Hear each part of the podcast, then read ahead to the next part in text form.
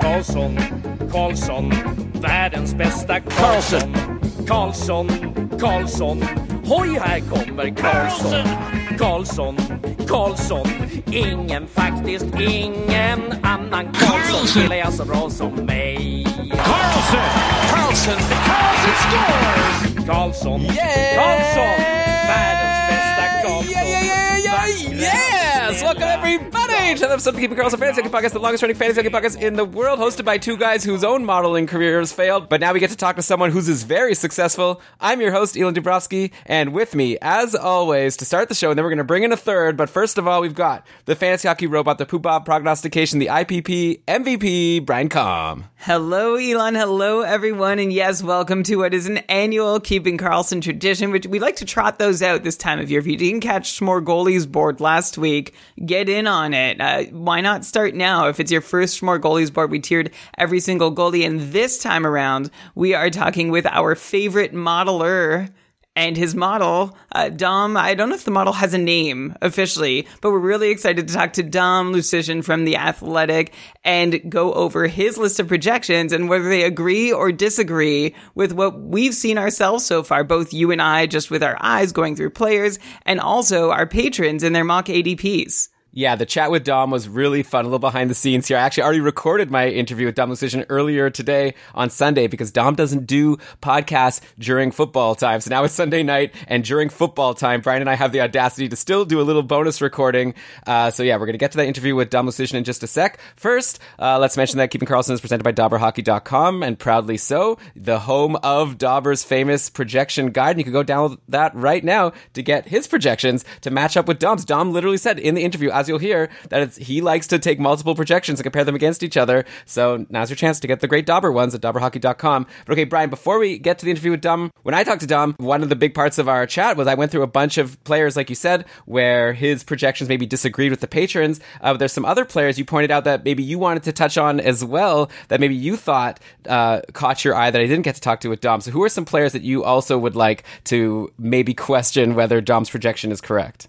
Yeah, so of course you will be chatting with Dom very shortly, and he's going to be able to explain exactly how his model works and give more context on the disagreements between uh, the mock draft ADPs that our patrons have been running versus what his model says. So I'm really excited to hear that. But yeah, a few guys caught my eye right off the top, and one of them that the patrons are higher on than Dom is Ryan Strome, uh, who Dom has projected for 58 points. And I think we'll just go by point totals here, Elon, for simplicity's sake. Uh, but Ryan Strome at 58 points is kind of surprising, right? He's had sustainable looking 70 point paces for the last two seasons, ever since Strome became a full time Ranger and centerman to Artemi Panarin. So, you know, 12 point drop, like dropping from a 70 point player to a high 50s point player, that's really noticeable to me and apparently the patrons too who aren't expecting that to happen and i'm, I'm not sure why they would I, I guess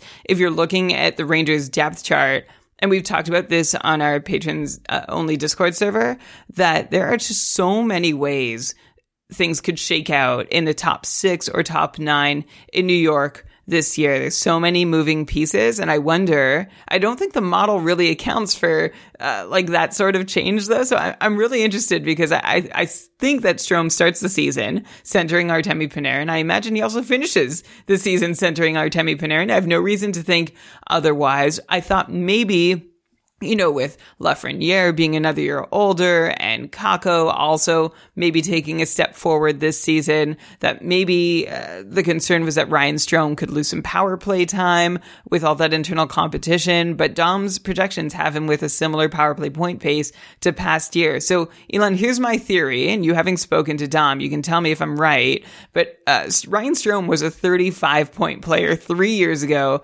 He was also a 35 point player four, five, and six years ago. So I'm wondering if maybe the model is giving that too much weight and that's dragging Ryan Strome down from a 70 point player to a 58 point player because I'm really sold on Ryan Strome being a 70 point player.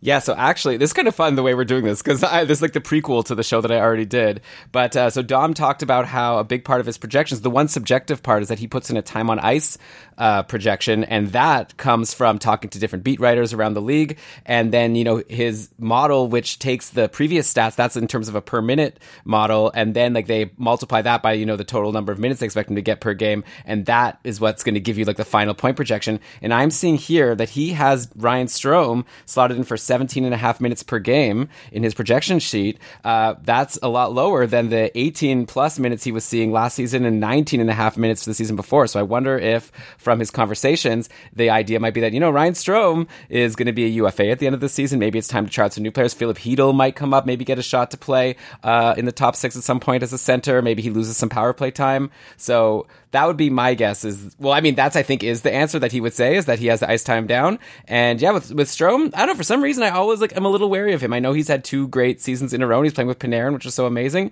but i'm always still a little bit worried that maybe that deployment will change and so yeah i think that's what explains it it'll be up to the people drafting to decide if they agree that his minutes will go down or if they'll be able to hold steady. Like it is a little concerning, right? He was, like I said, 19 and a half minutes two seasons ago, just above 18 minutes last season in average TOI per game. Maybe that trend continues.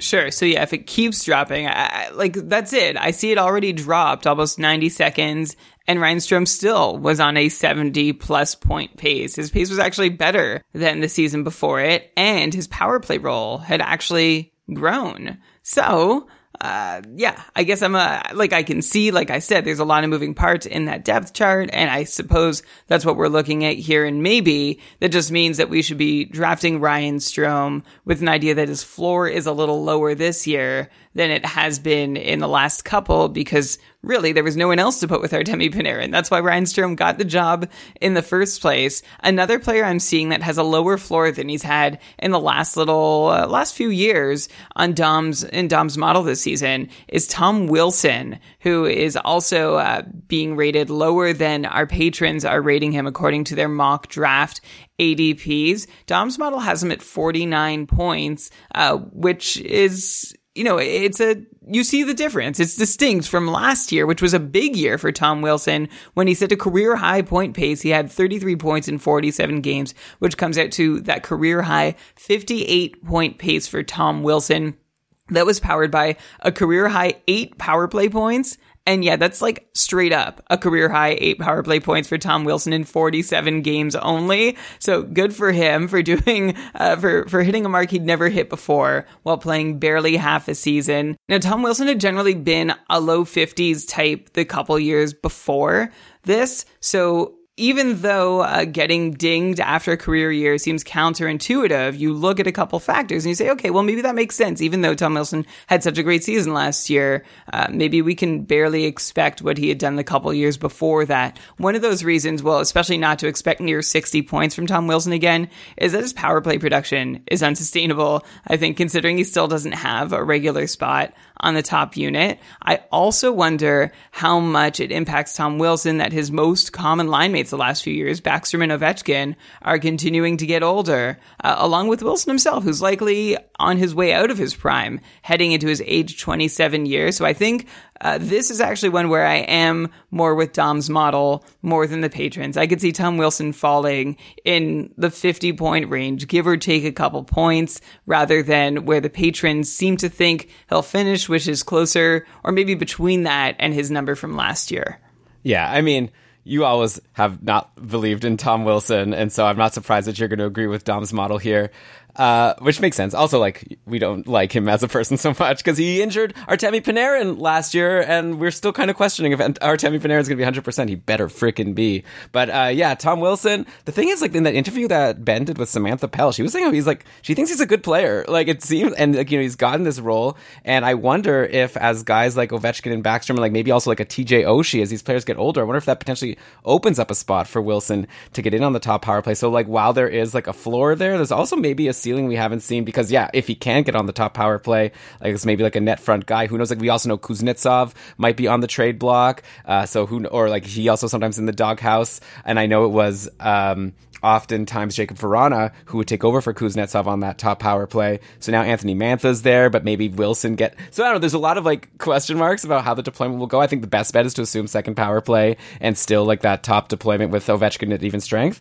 Uh, and so yeah, I don't know. I think that I would be okay to go a little bit higher. Like, yeah, I guess around like 53. Like, basically the paces he had the couple seasons before, not the 58 point pace from last year. So I'd be a little bit higher than the model uh, and yourself, I think. But I think we're all like pretty close. And obviously in your bangers leagues, he's still like so great for hits. Though on the downside, if you're playing on Yahoo, a system that doesn't let you put suspended players in your IR, that definitely hurts because you could lose like eight games in a season. Unlike with Fantrax, where you have the ability to uh, have a setting in your league where suspended players can at least take up an IR spot, and you're not just like wasting a roster spot. Wow, Elon's really interesting. You you bring up Fantrax because they're one of our newest partners. We we love Fantrax. This is this is sponsored content now, right? We've just switched over to SponCon, but we'll, we'll, I mean, it's something that I think the listeners will be interested in. So, sort of like half sponsored content and half just uh, the truth, which is Fantrax is this amazing site to play your fantasy leagues. And if you've never tried it out before, I'd recommend checking out Fantrax because they have so much functionality that you don't get on like Yahoo and ESPN.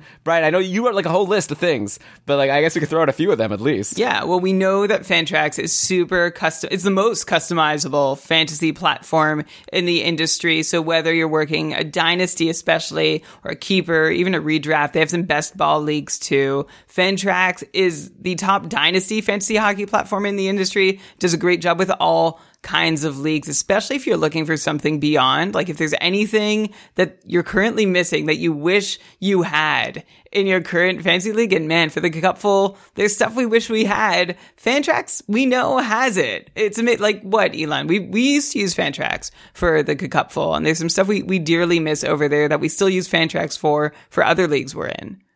Yeah, I mean, a couple features off the top of the head. Like, first of all, they have some cool categories that you don't see in other places, like, you know, giveaways and takeaways. Uh, I also really like that you could have, if you're in a categories league, you could have something called like goalie points. As opposed to having wins as a category, you could do this like sort of wins calculation, which is including like shutouts and overtime losses and sort of adding that up to the number of points that you get for your goalie points three category. I, I like that one. Uh, I also really like this feature where you can make it that you can't add an injured, injured guy out of free agency to your team because I feel like the pro. I like to have a league with like a lot of IR spots. You know this, Brian. I've said this before. I feel like it's fair that if you have an injured player, you're already punished enough by having your player injured. It sucks if you don't even have an IR spot, and you have to decide whether to drop your good player. Uh, but the problem with having lots of IR spots is people take advantage because you could just add injured players out of free agency, stash them in your IR, and then anytime you have the opportunity when the player's healthy, now you almost get like a free ad that week. So, anyways, Fantrax has that cool feature where you could just make it. Nah, you're not allowed to add injured players out of free agency, and I think that should be the rule all over the place. So it's nice to have that. And yeah, there's just so much customizability, which is why Fantrax is a is a really cool system. And I'm really glad that they're our partner. And Brian, I think that the people who want to sign up for Fantrax after hearing us talk about them, we have a special offer for them, right? Yeah, there's definitely a carrot involved here. You can sign up for free with Fantrax today and enter to win an official NHL signed Nathan MacKinnon jersey. Yes, the number two pick of fantasy drafts everywhere this season, or number three if you go Draisaitl instead of MacKinnon at number two. But Nathan MacKinnon official NHL signed jersey can be yours if you sign up for free today and move your league over to Fantrax. Just go to fantrax.com slash keeping and sign up today. Yeah, I mean, Brian, I think there's also an argument that could be made that you take Matthews second. Maybe he's the front runner to win the um, Rocket Richard Trophy this year. So I think that top four. That's it. So we just generated the couple, the Keeping Cars Alta Patron Fantasy League. We just generated our draft orders today. So everyone in our Discord is like either really happy or really sad right now. And I think fourth pick in a snake draft might be the best. Like, I mean, it's hard to argue with number one because you get McDavid. But if you can't get number one, I feel like number four might be the best because any of those four guys, MacKinnon, Matthews, Draisaitl, McDavid, you're kind of happy with any of them. And then you get, you know, an earlier pick in the next round. So, uh, yeah, but definitely one of them is MacKinnon, And, you know, you get that MacKinnon jersey. Maybe that'll also get you to like eat healthier, have a healthier lifestyle. You know, you'll try to just, you know, be the MacKinnon as you wear his jersey. And so I definitely would be happy to win that jersey. Here's a joke, Elon. Who's Nathan MacKinnon's favorite teammate? Okay, I don't know. Rantanen. Cale Makar. Uh, Uh, okay. uh, All right. We just uh, started a keeper league draft. It's a keep eight, and I had seventh pick in the draft.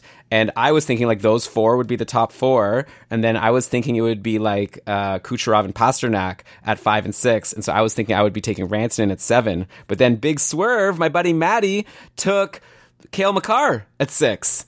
I didn't think a defenseman would go that high, so then I ended up getting Pastrnak at seven. So uh, we'll find out soon. Anyways, this is all fun, but I think with this, Brian, let's uh, cut over to my interview with Dom Luszczyszyn so we can learn all about his model and hear all of the questions I had about some of the projections that we disagreed with. It was a really good interview.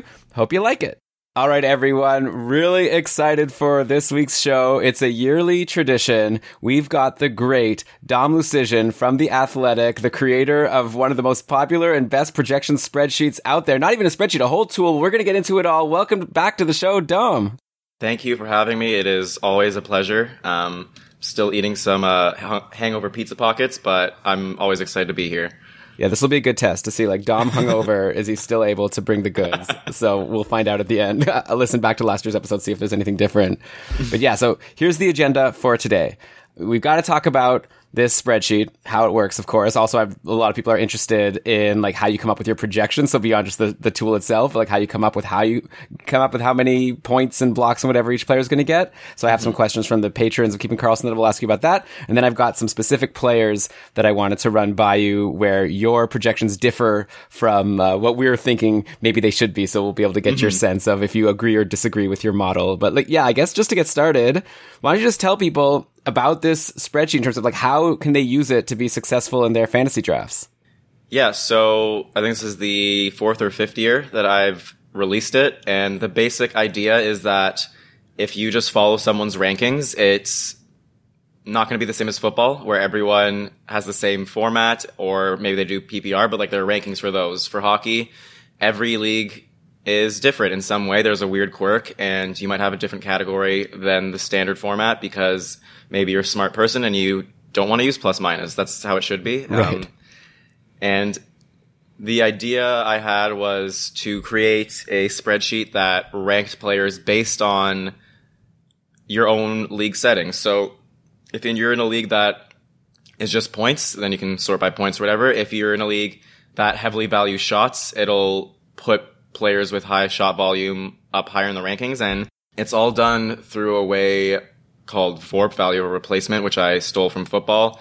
And the idea there is you're comparing a player based on the replacement level player. So in fantasy hockey, that might be the a bench player. It might be a waivers player. Um, the way I've normally done it is a player you can get uh, outside the first ten or so rounds and that's worked well for me. Uh, although we've got some new ideas in that realm uh, this year.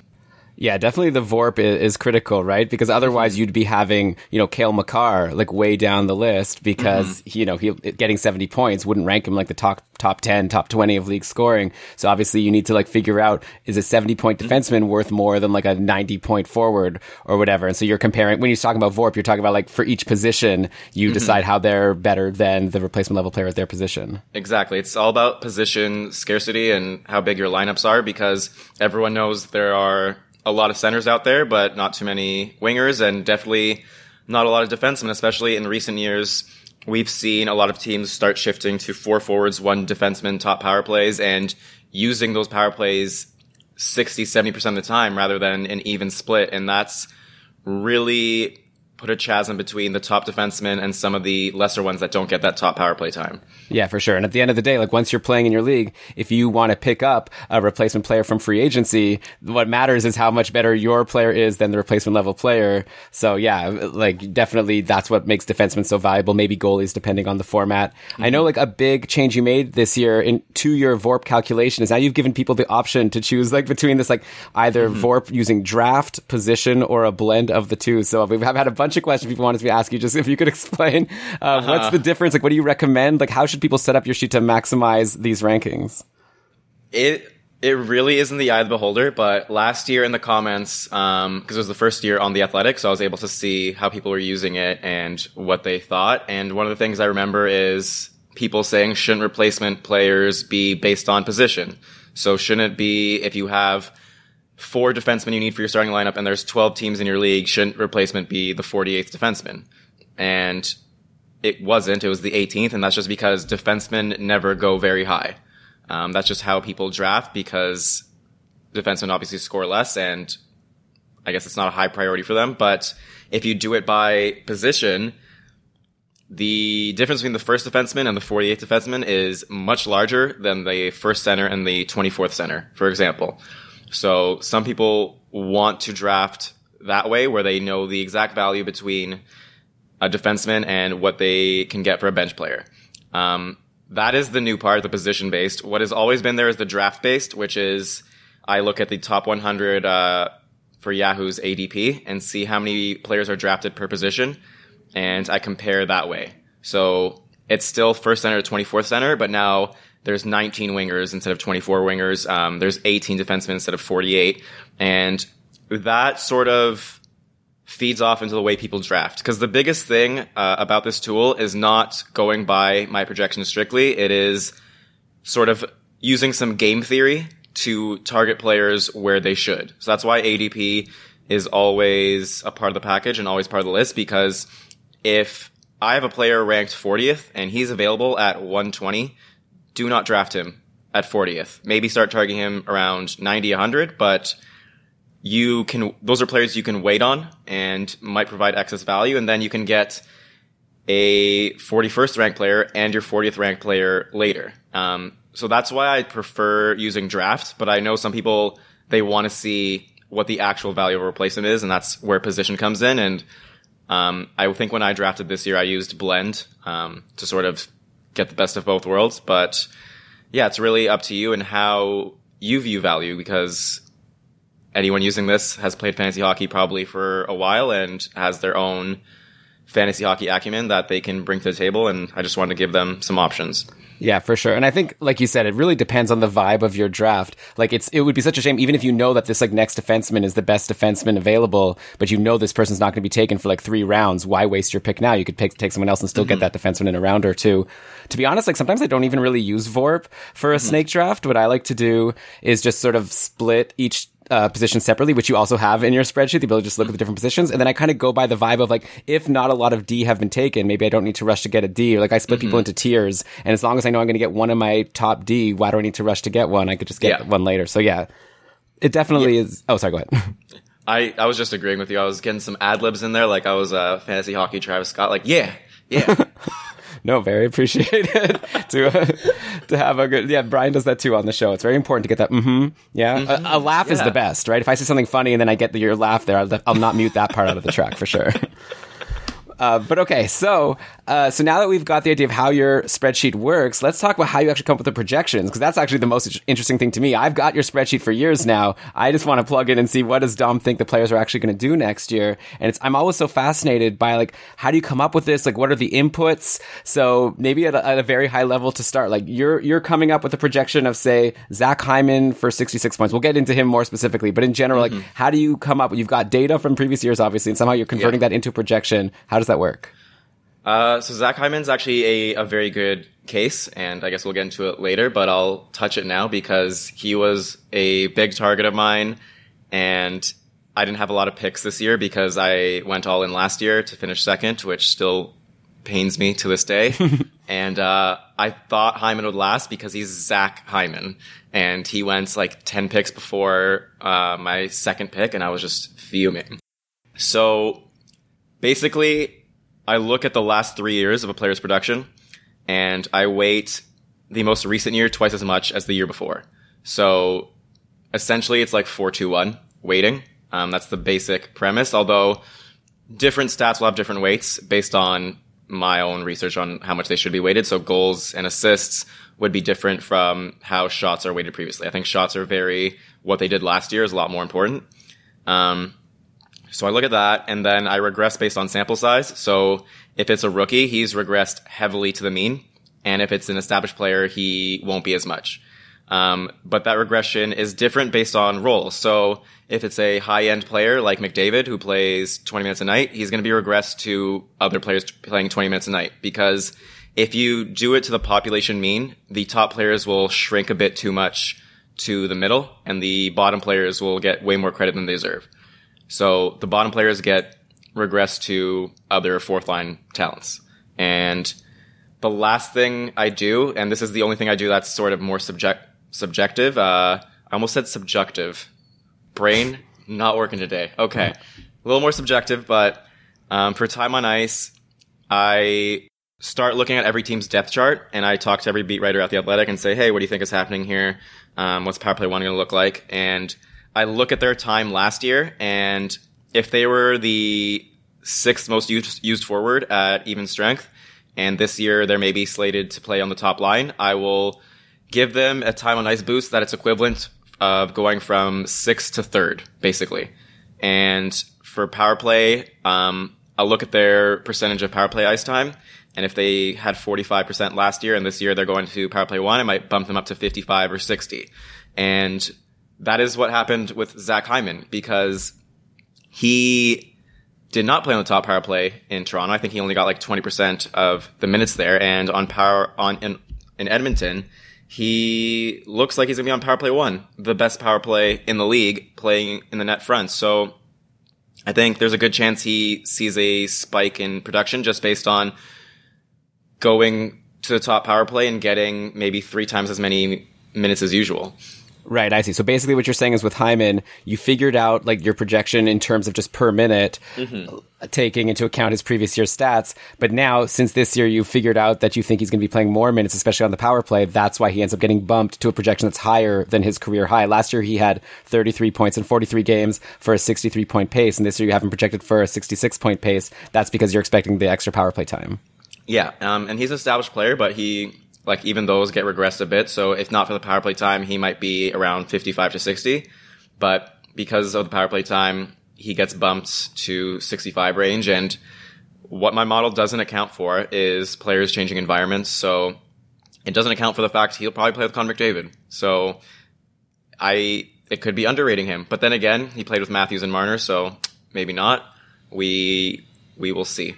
Yeah, no, for sure. I think that's 66, it already seems kind of high for Zach Hyman, mm-hmm. so I, th- I, don't think you need to go any higher there.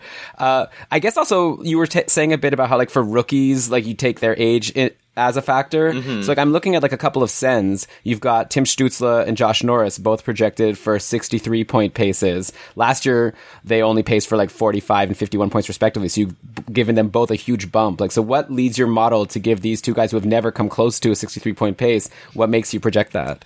Uh, there's definitely some age adjustment. So uh, Stützle will have, uh, I think he's 18, 19, so he'll have one of the biggest bumps just from being young and expecting a young player to have a higher scoring pace the following year. And I think with both, I expected a big minutes increase as well, figuring they'll be a more prominent part of the lineup and get more time to play at even strength, more power play time, and I think that enough it was able to create that huge boost. I see, right. So again, the time on ice, the one subjective part is what brings yeah. them up.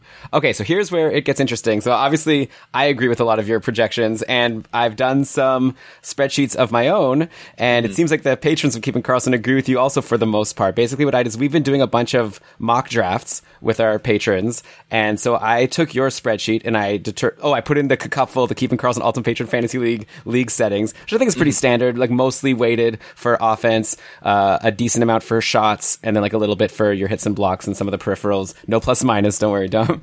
But uh, so basically, I put in my league settings into mm-hmm. your spreadsheet. I got for each player a rank for their position. Just keep it simple. I just did like forwards, defenseman, and goalies. I didn't get it into like center, left wing, right wing. Mm-hmm. Then I looked at the mock draft results, which Kevin A. Bear has been putting together this spreadsheet of like all the average ADPs of all of the players in the mock drafts we've been doing recently. So now I've got a ranking of each player in terms of their position rank from our mock drafts, and I've got the ranking from your spreadsheet, and I compared them to see which players you guys disagree with the most. So now we can get a sense of who maybe is someone that's like an outlier in your spreadsheet in terms of the projection not being what people will expect.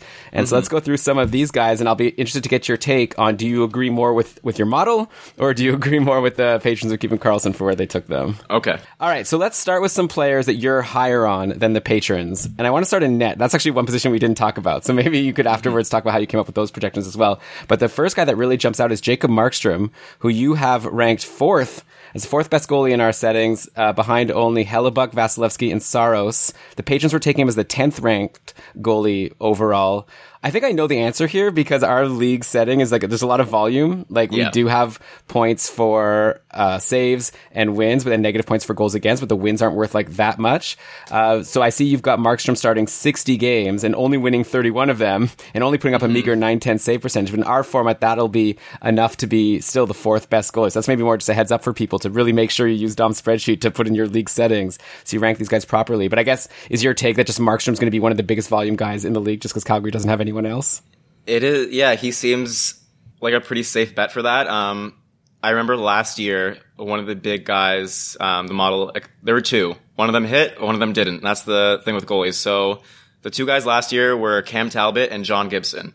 And Cam Talbot was a bit safer because Minnesota looked better, but John Gibson was supposed to be um, a big volume guy on a bad team, and he didn't pan out. But Cam Talbot ended up being one of the best fantasy goalies because he Minnesota ended up being surprisingly good, and he played I think uh, 70, 60 percent of the games, and that's I think the biggest thing people sleep on with goalies is that an average goalie getting 60 starts is probably better than a good goalie getting 45. And there's a lot of those goalies now where there's a bigger timeshare, and I think Markstrom adds value just from being basically a bell cow in net. And I drafted him myself. Um, the goalies that were going before him, I couldn't believe they were so bad. He was just sitting there in like round one of the last rounds. He's one of the last goalies taken. And yeah, I it's not that I think he's that great, but I think he's fine. And Calgary should be an average team. So I I do think he's a good target in the later rounds because as you know from previous stints on this podcast, I don't like to reach for goalies because I think it is insane um, how much they change from year to year, and you don't really know. Markstrom a year ago was probably a top target because in Vancouver he looked unreal and Calgary looked like a better team, and then he ended up being a little dusty. This year, I think he's probably an underrated target um, because people only look at last year and forget that he's been a, a decent goalie before. And again, it's always about start volume for me as well.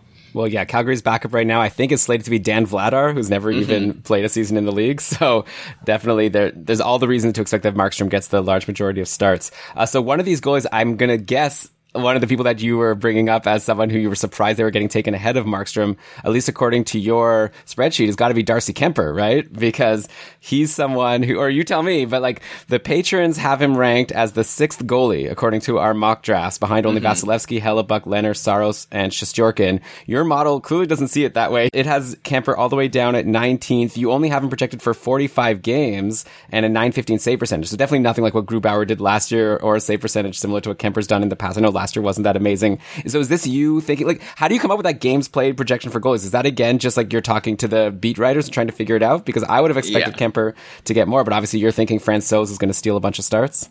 Eh, it is tough. Um, and luckily, you can edit the games played projections for goalies if you think Kuemper will start more and just say, you know what, screw you, Dom. I think he's going to start 55 games. And then, boom, just like that, he moves from 19th to probably like third. Because he is a good goalie on the best team in the league. So I fully get that. Um, with Kuemper, the reason he's lower is he is an injury risk. And I think Francouz is he was a very good goalie when he played, and I think he can push him for starts. And I don't think he will be the cut and dry, like big volume start guy. Although the next time I update, I'll probably move it up from 45. To be honest, I, I do think that's probably a little, a little low. Maybe maybe 50, maybe 55. We'll see. Ah, okay. Well, there you go. So the people listening either just make sure to download the updated Dom spreadsheet when it's out, or you could use this podcast as your guide to like where to go and maybe make edits if Dom is saying that he agrees Yeah. with the patrons more than his rankings. Well, here's the th- you can always you can always edit. That's the beauty of it. And if you're good with uh, Excel, you can update your own projections. You can do a, a blend. I know in the past Scott Cullen has done really good projections, and it's probably worthwhile to take the time and like blend mine and his together and get a, a super projection because two heads are always better than one. Um, but yeah, they're always editable, and if you don't agree with me, that is okay. Oh yeah, for sure. No, that, no. What I was saying is that we're giving people tips on who they should go mm-hmm. and edit. Yeah. So yeah, that's a good idea to just maybe blend you and Scott Cullen. One thing I like to do is make a spreadsheet where I have like a little drop down for each player where I can choose between you or Scott Cullen, and then I kind of go through and go, use my gut to decide who I like better. and then I also have like a fifty. I don't know. I always go too ham with mm-hmm. preparing for my drafts. Okay, let's do one more goalie before we get to skaters. In a similar vein to Jacob Markstrom, you've got Matt Murray starting fifty-five games, so only five less than Markstrom. That actually makes him uh, tied for fourth in games played, according to your projections, behind only Hellebuyck, Vasilevskiy, and Markstrom. He's tied with a few people. Uh, so obviously, our patrons in our mock drafts were not excited about Matt Murray. He was being taken as the 37th ranked goalie, not even drafted in some of the leagues.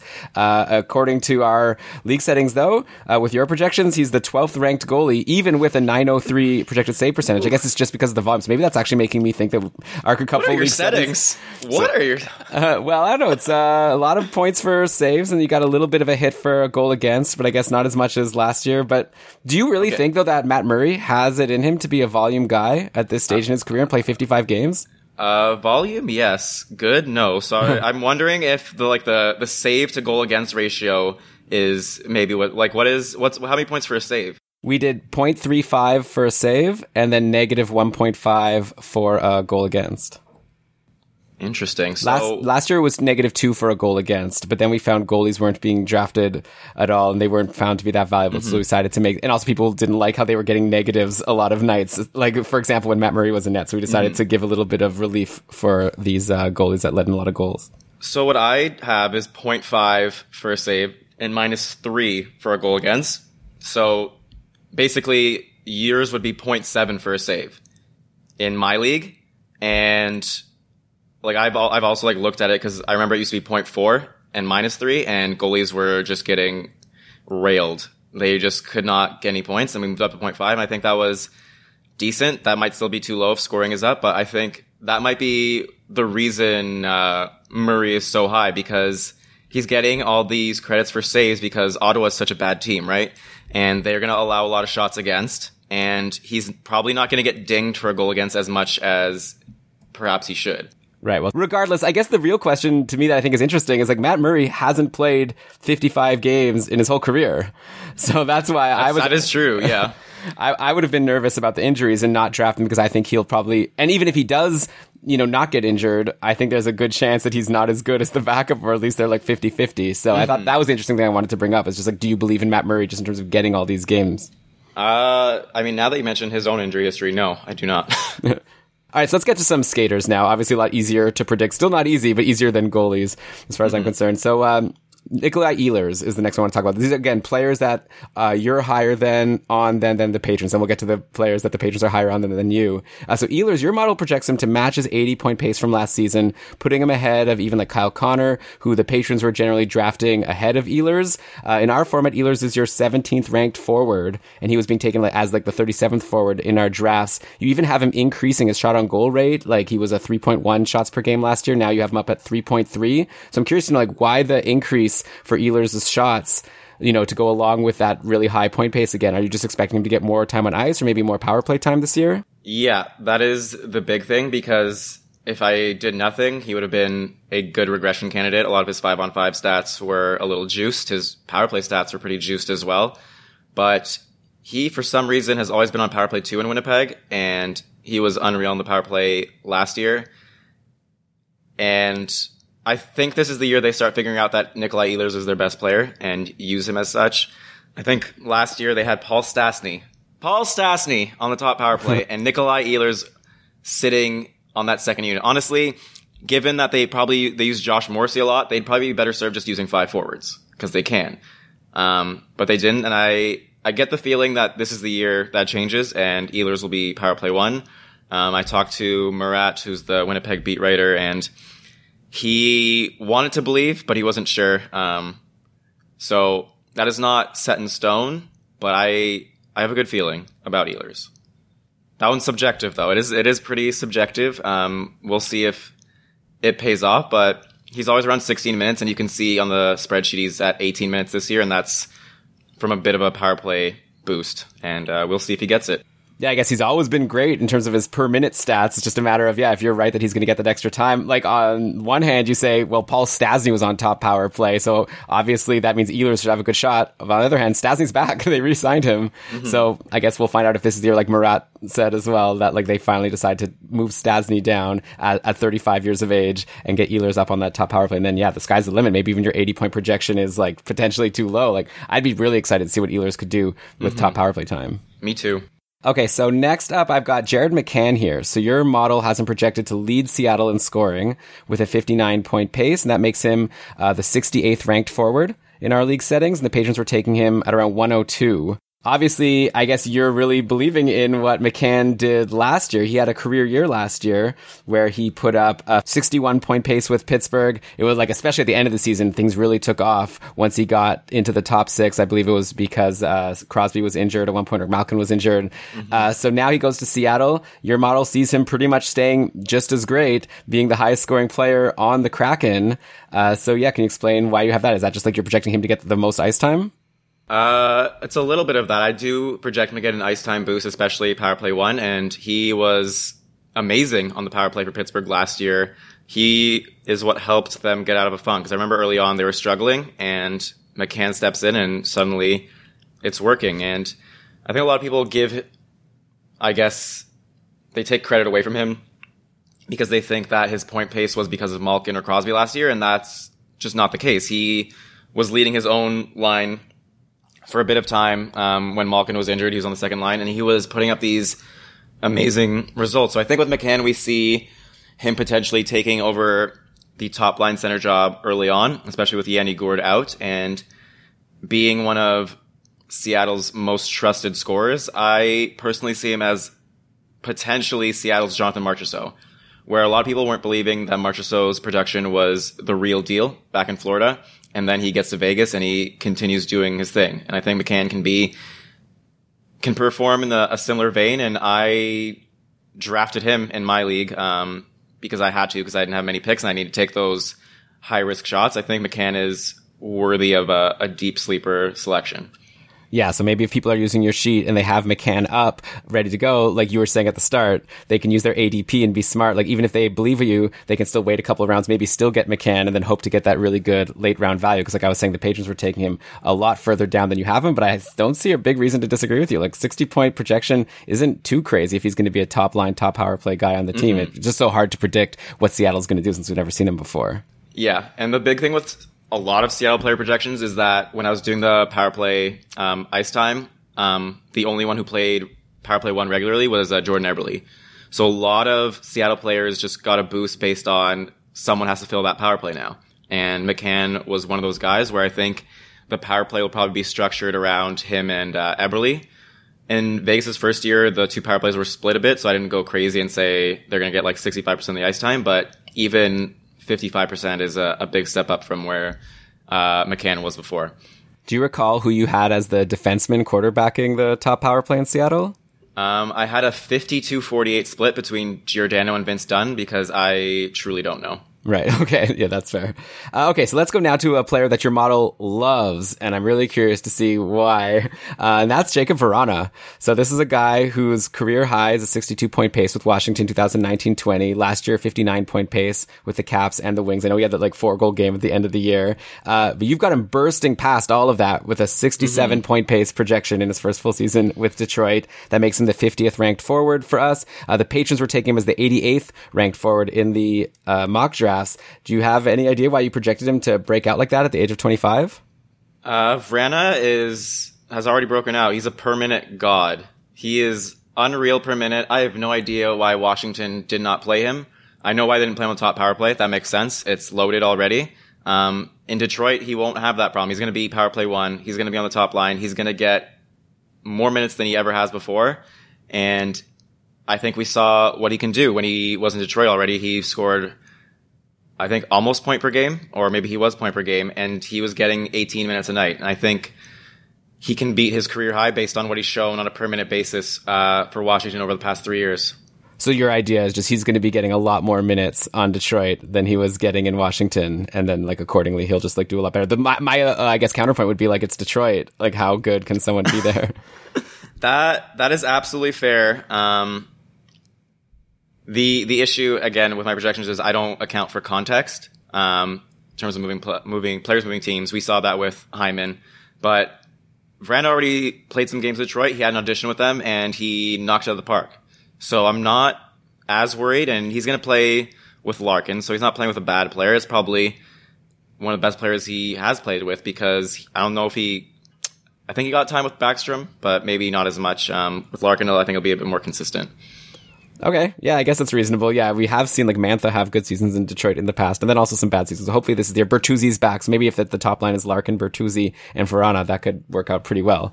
So that'll be interesting. And yeah, so you're sticking with this uh, big projection for Vrana. I'm curious to see if it'll if it'll work out. Uh, we, we'll see. yeah, it's interesting because there's a lot of other guys in exciting new situations this coming season that your model is like less excited about than you know maybe uh, the patrons are expecting that a lot of people are expecting. Like one example, like I've got a couple Panthers in here. Sam Reinhart paced for 61 points last year. Your model is projecting like a 63 point pace in Florida. Uh, I know a lot of people have like a lot of hype for this guy, thinking now he's going to be playing, you know, potentially with Barkov. Uh, but I guess your model doesn't take that into account. The patrons were taking him as the 45th forward on average versus your uh, 75th forward ranking with the projection you have. So, do you agree with your model that Reinhart's going to kind of stay the same as he was in Buffalo? Uh, I agree with my model because I hate Sam Reinhart, and I'm going to tell you a story about Sam Reinhart. Nice. This man has ruined my life twice. um, I don't know what it is about Sam Reinhart during the fantasy playoffs, but three or four years ago, I had the best team, was in the final, dusty ass team, um, finished I think fourth or fifth in the league, and ended up in the final. We have a four team final, and it goes on for three weeks, and it's the most points between those four teams. And last game of the season for the fantasy purposes, Sam Reinhart gets a power play hat trick. And this guy shoots from third to first in a heartbeat. And I lost. And I shouldn't have lost, but I did. Flash forward to this past year, fantasy playoffs, the same guy has Sam Reinhart. And again, Buffalo is the, is terrible. Sam Reinhart has done nothing all year. And there he is in the fantasy playoffs, being one of the most productive players in the entire league. And I, I hate him. There's no, I don't hate any player, but I hate Sam Reinhart. Um, that did not affect the projections at all. I didn't personally subtract any points from Sam Reinhart. That's just, I need people to know how much I hate this, this player. I mean, I was thinking when you were going to say how much you hate him, you were going to talk about how you've had him on your team and he like let you down. It's like you hate him because of how good he's been for your opponents.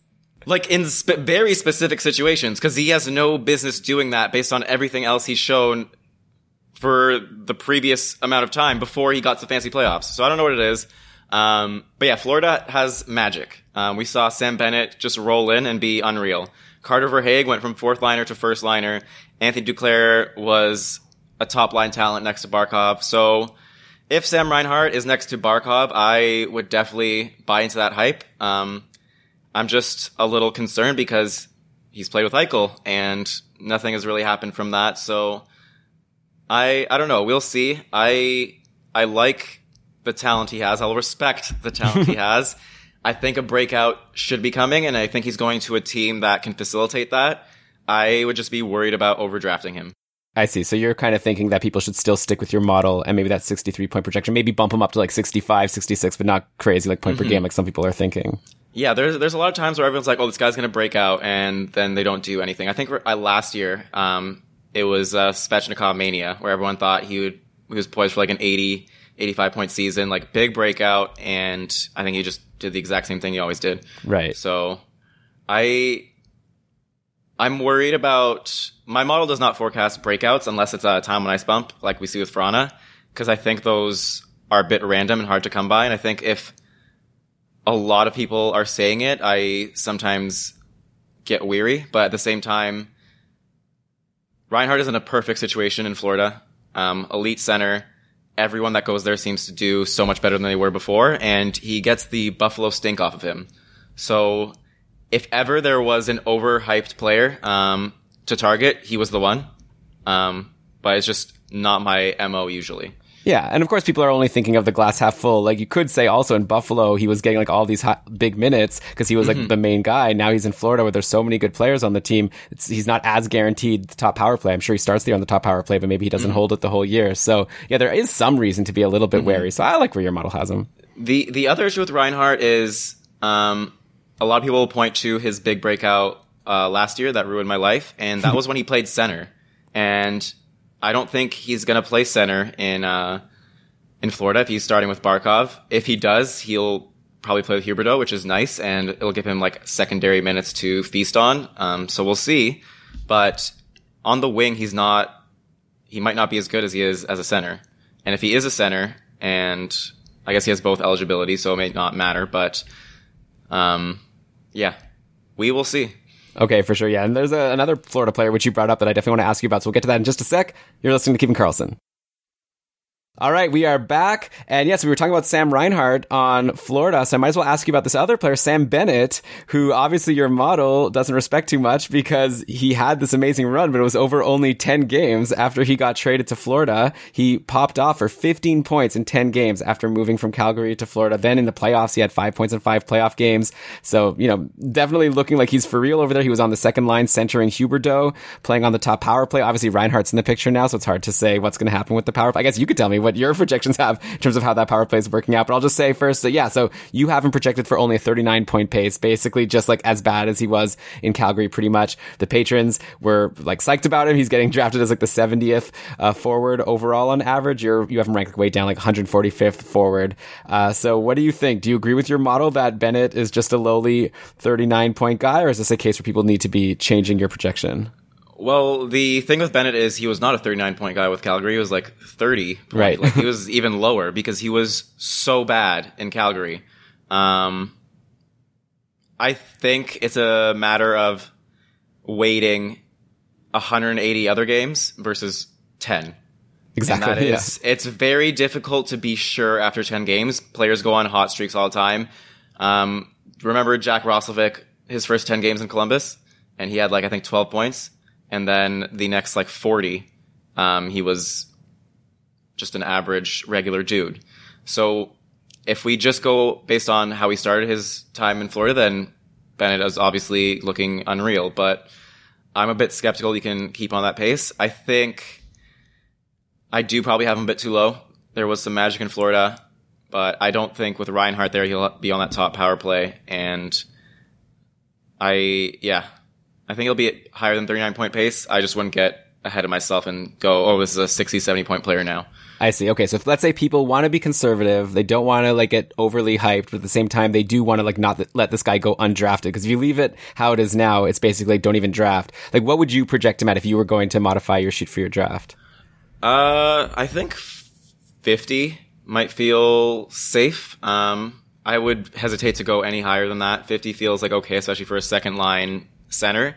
Um, the one thing I do want to do in future years, I just never have time, is like have like my own opinion on the, these sheets and say this player should be higher. Oh, yeah. um, this player should be lower. But yeah, never enough time. And I think it is helpful to have just like a, a baseline, and then people can fill it with their own opinions. Um, but I do I do think there's value in having someone say, I think this player is a little better, especially the person who actually, you know, created this. Um, so next year, I think I'll, I'll have something, um, that's a little more subjective to add. Um, or even a way to just quickly adjust, uh, projections. Like maybe a little button that says, I think this guy will break out, and then boom, his stats inflate by like 10%. Oh. Something like that.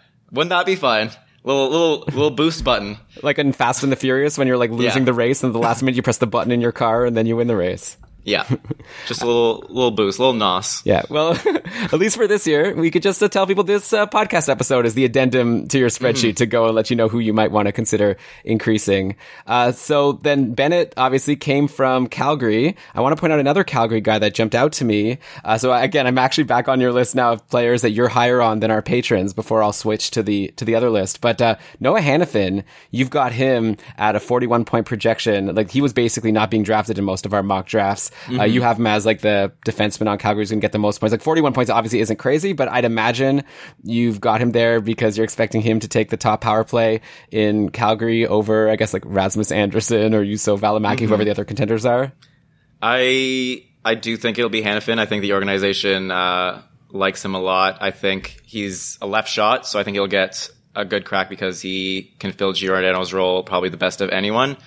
Obviously, he's been a bit disappointing to start his career, but he was a fifth overall pick at one point. He's got a lot of talent, and the coaches love him. Uh, I asked Hailey Salvian who she thinks, and she is leaning Hanifin, which is why I have him so high. And I think the big boost of 41 points was almost entirely this guy's gonna get more power play time now. Um, but yeah, I drafted him. Um, someone drafted Rasmus Andersson so early. I'm like, you sucker. Because Andersson sucks. He sucks. I mean, that was a good pick last year, right? Because last year, if you wanted to use your last pick to take Rasmus Andersson, he was the one playing on the top power play in like training camp. I took him in one of my leagues and he was actually good to start the year, but then eventually he lost favor. He got bumped from the top power play. Now with new coach Sutter, he, you know, when he came in, he didn't put As- Andersson on the top power play. So I definitely agree with you at this point. Don't draft that guy. If you're going to take a swing on someone, either take the upside in Valimaki, who I know some prospect people think he has, you know, the chance to one day be this great player. Uh, but in the meantime, it seems like, yeah, Hanifin's a safe pick. Yeah, I drafted Andersson for the same reason as well last year. I'm like, oh yeah, this is it. I'm gonna reap the rewards, and I did for a bit. And then I watched like some Calgary games, and he just he looked lost on that top unit. And I think they they do need that left shot to uh, facilitate things. Um, I I believe in Hanifin. I drafted him this year very late. My last pick, I'm like, I know he's gonna be there, so I'll just take him there. And I think he's a guy you can definitely target um, where there's a bit of upside based on how much his role should change. Yeah, I think like you could really do well in fantasy if you have smart like late picks in your draft, like maybe the earlier picks. It's almost like maybe you don't want to take the swing. Like why swing on like a Sam Reinhart when you can probably get another like more safe 70-ish point player at the place where he's getting taken. And then later on in your draft, that's where you could really win. Yeah, get a defenseman who no one's thinking about that potentially is going to be on the top power play yeah, so we'll see what happens. Like last year, I actually took a swing on Rasmus Andersson at the end of one of my drafts, and also Jakob Chychrun. And obviously, mm. Chychrun was the one who worked out a lot better. And now uh, I don't have him uh, queued up to talk about today, but I know your model's very high on him, and I guess for good reason. I know a lot of people are a little bit concerned because Arizona doesn't have like anyone for him to play with, but obviously your model doesn't take that into account. He could take 400 shots next year, just because he'll be the only one taking shots. I remember last year, uh, my friend in my league, he had like no picks and I'm like, oh, just do what I did. Just start targeting uh, players who are like 22 to 24 who look ready to break out, um, who haven't yet. And I'm like, I, I really like Chychrun uh, for Arizona. I think he'll be on the top power play. He's like, yeah, it's good. It's a good choice. and uh, I'm mad about it because I should just drafted myself. Well, too, yeah. I'm too nice. I guess uh, nice. so. Yeah, you well, you release projections to the world. People are probably using your projections against you in these drafts. Well, he, no, he, here's the thing. There's a reason my projections always come out the day after Labor Day. My draft is Labor, Labor Day every year. That's awesome. Yeah, I feel like uh, it was like Chychrun and Ryan Pulock last year, who I feel like I was thinking are the two sort of defensemen that you might be able to get kind of late that have like nice peripherals and potentially, you know, what if they get on the top power play? We'll see what happens. And obviously Pulock's gone in the other direction. So maybe this year, I've been thinking maybe this year Pulock can be the Chychrun where you can get him super late. And who knows, maybe, I don't think he's going to be as good as Chychrun was. That was insane. But uh, I don't know. He's a guy that jumps out at me as maybe a decent sleeper. I have I have no idea what that like that power play is not very good. Um, I don't know if it'll be Pulock because he doesn't seem to be playing well on it. Um, could be Noah Dobson. Yeah. Could be Erik Gustafsson, who signed a PTO. Um, and he could just be like their power play specialist. Uh, I'm not sure, but we'll see. Yeah, with the Islanders also, it's like they've had a lot of turnover. They so we'll see now how the power. I don't know. That team is really hard to project. Uh, Yeah. But anyway, generally you don't want to be putting your hopes on a power play defenseman on Islanders, even if it is the person getting the most time, because it doesn't usually work out too well. All right, so I still have a few more players here that you're higher on than the patrons, but I want to maybe I'll save them for the end if we have time. I want to switch to some players now that the patrons are higher on than you, so that you can like you know put the smackdown on them and tell them why they're dumb for reaching for these players. So mm-hmm. Let's start with uh, Patrick Laine. So clearly, some people still believe in this guy. He was the 55th ranked forward on average in our drafts. Perhaps they're excited that he'll have Voracek now on his wing to like dish him the puck. Uh, you do not have, you know, your spreadsheet does not expect him to bounce back to the glory days. You have him at a 53 point pace, only 2.3 shots per game. So do you concur with your model that Laine is not likely to be an impact guy again this season? I traded for Patrick Laine a week before he was traded from Winnipeg. Ugh, brutal. And I paid a lot to do it, um, and I'm still mad about it. I almost paid Alex DeBrincat, and luckily the guy trading for him didn't want him. Um, so that worked out for me. Uh, and DeBrinket is a keeper for me now, but Laine was supposed to be a, like that guy for me. I had high hopes for him last year. I thought he's finally figuring things out in Winnipeg, and then he got traded to an absolutely dumpster fire of a team with no offensive creativity almost anywhere in the lineup. Um, I like that they got Voracek that could help Laine um, with a passer on his line. He's so difficult because of what he is, which is an incredibly one-dimensional shooter who does not do anything else. And he'll basically need that power play to click to get to 60, 70 points. And I just don't see Columbus's power play doing that. He doesn't create enough on his own. Um, I do recall the one highlight reel goal last year where he went end to end, and that is few and far between because he doesn't do the little things that I think create production enough and enough to be a reliable player to play 18, 19 minutes a night. Um, I I like the talent. I think he could be a 60 point player, but based on what we saw in Columbus last year, I would not take a risk on him at all. Yeah, you still have him higher than what he did last year. Last year, you only had like a 43 point pace. You have him bumped up to 53 at least. So yeah, mm-hmm. people are expecting even higher than that. Yeah, if you're saying that he needs to be playing with good players who could help create the opportunities for him, I don't think Columbus is the place because this is a team that's in yeah. tank mode right now. Yeah, exactly. All right, so uh, I guess a uh, lower caliber guy in terms of hype, but still someone that I'm interested to get your take on is Christian Dvorak, who just got traded to the Habs. He paced for 45 points last year. You have him projection for even less, like a 43 point pace, basically the 175th forward, not worth drafting in most formats. Some of our patrons could like him a lot better. Maybe it's just we have a lot of Habs fans. I don't know, but he was taken in our draft around the 210 overall, like 133rd forward. I'm just curious to get your thoughts. Like he goes to now Montreal, where I'd imagine he's slotting in as the second line center playing with, say, like Hoffman and Gallagher, which wouldn't be too bad of a line.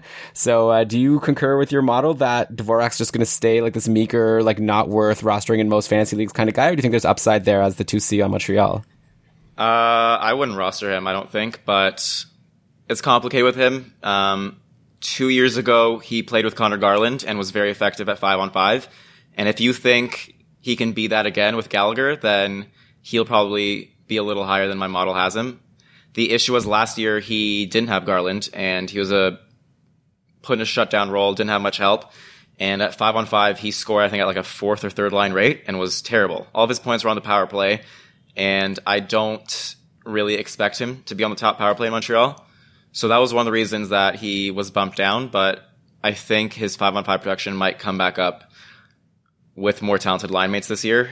Again, he will probably get the Danault treatment and be the shutdown guy, and maybe that's the thing that held him back last year and why he might not be as productive at five and five. But yeah, I'm not I'm not super high on him. If you look at his micro stats, this man does nothing out there. Um, he doesn't move the puck into the zone. He doesn't really pass. He doesn't really shoot.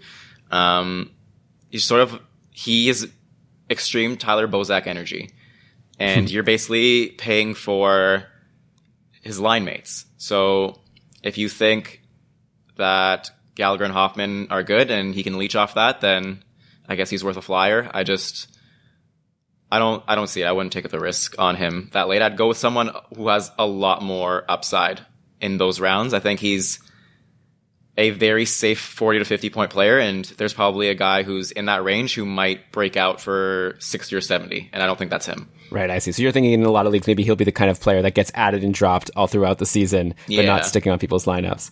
All right, fair enough. There's another Canadian though that I want to bring up that definitely should be drafted, though I don't know, maybe not according to your spreadsheet. Uh, this is a guy who had uh, 69 point pace breakout last year. I'm talking about Tyler Toffoli, but you've got him mm. bumped back down to only a 52 point pace projection. I'm assuming, I'm curious to know, is that because you don't necessarily think he's going to be on the top line, or is it just those weak LA years like holding him back too much? Like, I'm very curious to know why you have Toffoli just like regressing so bad to only that 52 point projection after being almost a 70 point guy last year.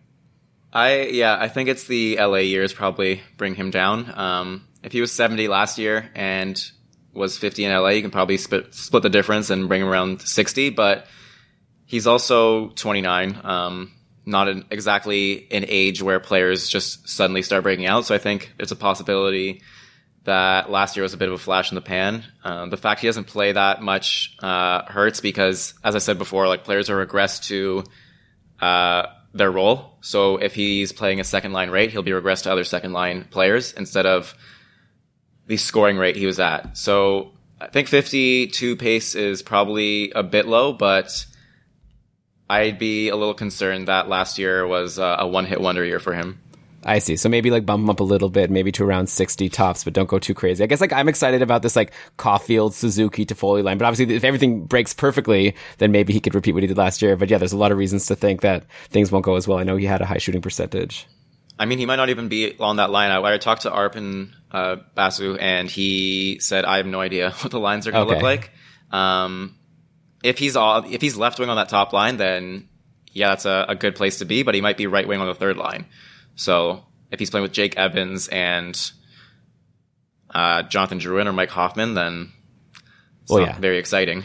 Yeah, for sure. He was on the third line for a bit last year, I recall, but he was getting top power play and doing well there. So yeah, the Habs, Yeah. I guess, are really tricky to project right now. But top power play on the Habs is uh, like fifty four percent of the power play time. So like, what does it matter, right? right, true. Yeah. So I guess Toffoli's kind of getting the Sam Bennett treatment a little bit. Like, yeah, A he- little bit, yeah. Little recency is making people more excited about him than maybe they should be, and maybe your spreadsheet is bringing him to a little bit lower than they should be. So yeah, split the difference, maybe bump him up just a little bit. Uh, another guy who just recently broke out, and your spreadsheet has decided not to. Uh, you know, expect him to be able to keep doing it. is Ondrej Palat over on Tampa. So last year he had that breakout season. He was the top line, top power play for a lot of the year, ended up with a 69 point pace as a 30 year old.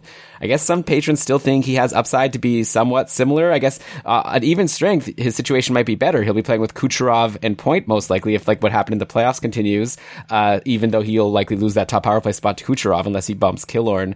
Uh, you've got him back down as his boring old 53 point self, like he's basically been his whole career. You don't see that, uh, 70 point pace continuing, or at least your model does it. What do you think?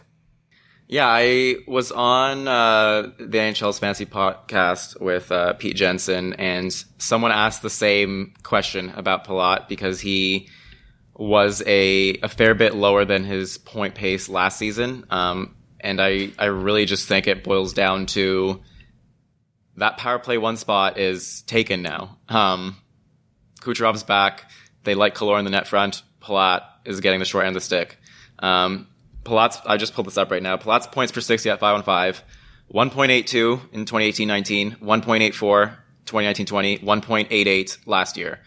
Nothing meaningful changed about his even strength scoring. It was just that he got power play time and now he probably won't. And that's, that's the gist of it. Yeah. That makes sense. I guess like people are really, th- if you were talking about uh, Dvorak leeching off of Hoffman and Gallagher, I think people are really assuming that Palat's going to be leeching off of potentially if he's playing with Kucherov and Braden Point, then how, you know, I'm sure people are thinking like, how could he not just like get so many points just from being there?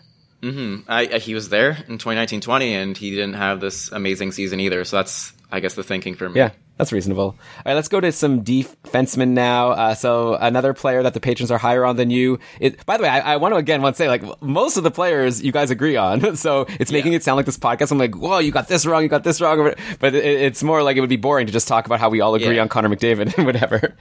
How how boring would that podcast be? I see like these twelve players, really great work on these projections. oh my god, thank you so much. Like you gotta you gotta nitpick because these are the decisions that keep fantasy players up at night and will affect their their season because I think it's like the 80-20 rule where 80% of the time you should agree and 20% of the time you should question things and that is where you learn and that's where you make debates and that's where things get interesting and that's what I guess this podcast should be in terms of projections. You don't want to talk about the 80% where you agree. You want to talk about the 20% where you want to know more about why the players are rated the way they are and you want to discuss and debate whether they should be. Yeah, my initial plan actually for this episode was going to be that I was going to take the Scott Cullen projections, compare them to your projections, and then point out the players where you guys differ so you could help me decide which one I should use. But his hasn't come out yet, so that's why I came up with this ADP idea instead. Uh, but yeah, that's basically, I agree. Like, it'll be an interesting thing when,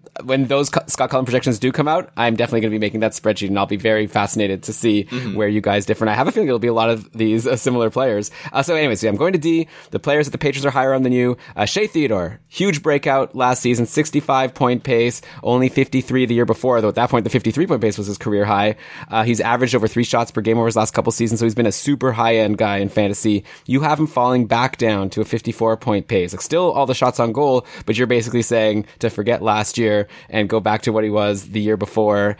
Uh, and your fall brings him down to like the 16th ranked defenseman in our format. The patrons were drafting him as the ninth defenseman. So yeah, why does your model not think he can repeat last season? I think it's just always skeptical of a defenseman putting up over 60 points unless they do it two or three times in a row. And it'll always just push them down because defensemen, I regress a lot heavier than, uh, than forwards. So Theodore doing it once, I, I need to see him do it again. I think there's probably an issue with power play time because he is competing with Pietrangelo, um, and it's not a guarantee that he gets a huge amount of minutes there. I see. So right, your model probably just you put in that subjective thing of how much power play time, and that's probably what did it. I'm sure if you were to bump up the power play time, that would get him a lot closer to what he to what he did last year. Yeah, possibly. But like again, it's uh it's the regression for defensemen. Um, if he is 50, 50, 60, then it'll probably believe it's closer to 50 um, until he does the 60 a second time in a row. Interesting. They just got to establish themselves and like be consistent because their forwards are easier. Where if they put up 70 points, you're like, this is probably a 70 point guy now. Um, with defensemen, it's just less certainty because they do tend to yo-yo a bit. I guess that's fair. Yeah, I see you have like Jakob Chychrun down at like around 50 points. So you're also not like believing in him so much for the points, like compared to what he did last year. But of course, like you said, the shots on goal could be high and mm-hmm. make him still super valuable in a lot of formats. Okay, another defenseman I want to ask you about. So it's obviously a very different level than the Chychruns and the Shea Theodore, but Rasmus Ristolainen, another guy going into a new situation. The patrons, I guess, are excited to see what he could do in Philly. He was the 37th D man taken on average. You have him as the 74th D-man, only a 24 point pace, only three power play points, only at 1.4 shots per game, uh, decent hits and blocks, but basically like no offense. You've got him completely written off in Philly. And, and hey, he only had a 30 point pace last year. You have him going even lower to 24. He was once a guy that was like valuable in fantasy. He was getting like 40 plus points over in Buffalo. I take it your model is not expecting Ristolainen to get a, a big offensive role in his new situation in Philly. Is Oliver Ekman-Larsson also on your list? No, no, no one's taking Okay. him. Okay. Well, because I guess with with Vancouver, like it's so obvious that Quinn Hughes is going to get the most offensive time, but with Philly, I guess there's like Ristolainen, there's Yandle, there's Ellis, there's Provorov. Like, it, he's fourth on that list. He's not he's not getting power play time anymore. He's not top pair anymore. His usage is going to go way down unless he has this miracle season where he's actually good. Um, his role will be a fourth defenseman, and his entire thing in Buffalo was getting was leeching power play points, and I just don't think he'll be able to do that in Philly as easily.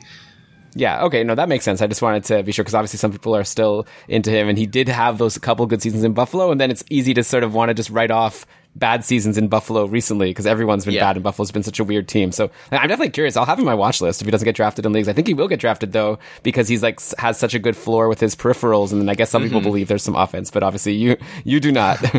Nah, no, he's oh, he's so bad. The thing about like it's always like an analytics versus eye test debate, and it's like, have you watched Rasmus Ristolainen play? Like he has no idea what he's doing out there. Like he might be one of the lowest hockey sense players I've seen in this league, and he- for some reason he just trotted out on the top pair.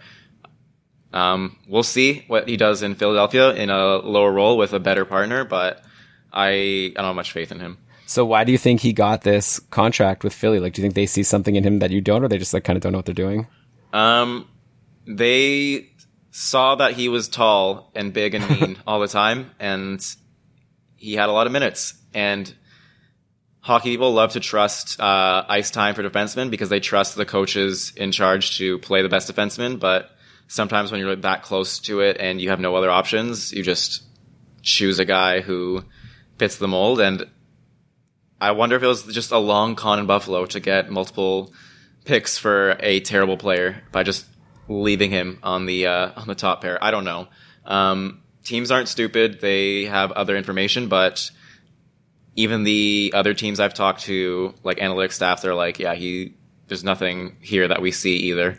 Right. Yeah. I guess before Rasmus Dahlin came into the picture, there really weren't many other defensemen for Buffalo to go to. So I guess that explains the high minutes, even if he wasn't that great. Mm-hmm. Uh, let's do uh, one more goalie. Actually, this is another one where it just comes down to the games played projection. I guess uh, a lot of the patrons are expecting big things from our young new goalie in the league, Spencer Knight, who is going to Florida, and now he, you know, he instead of like last year just coming in at the end of the year, he's expected to be in a tandem with Bobrovsky. I guess that you have him basically as a backup. Like you have him only projected for 37 games, and also like kind of a low save percentage, only a 908 save percentage. Doesn't seem your model doesn't seem too excited about Spencer Knight, unlike some people who think he actually is the front runner to get more starts over Bobrovsky, who's been mediocre at best over these past couple of years in Florida.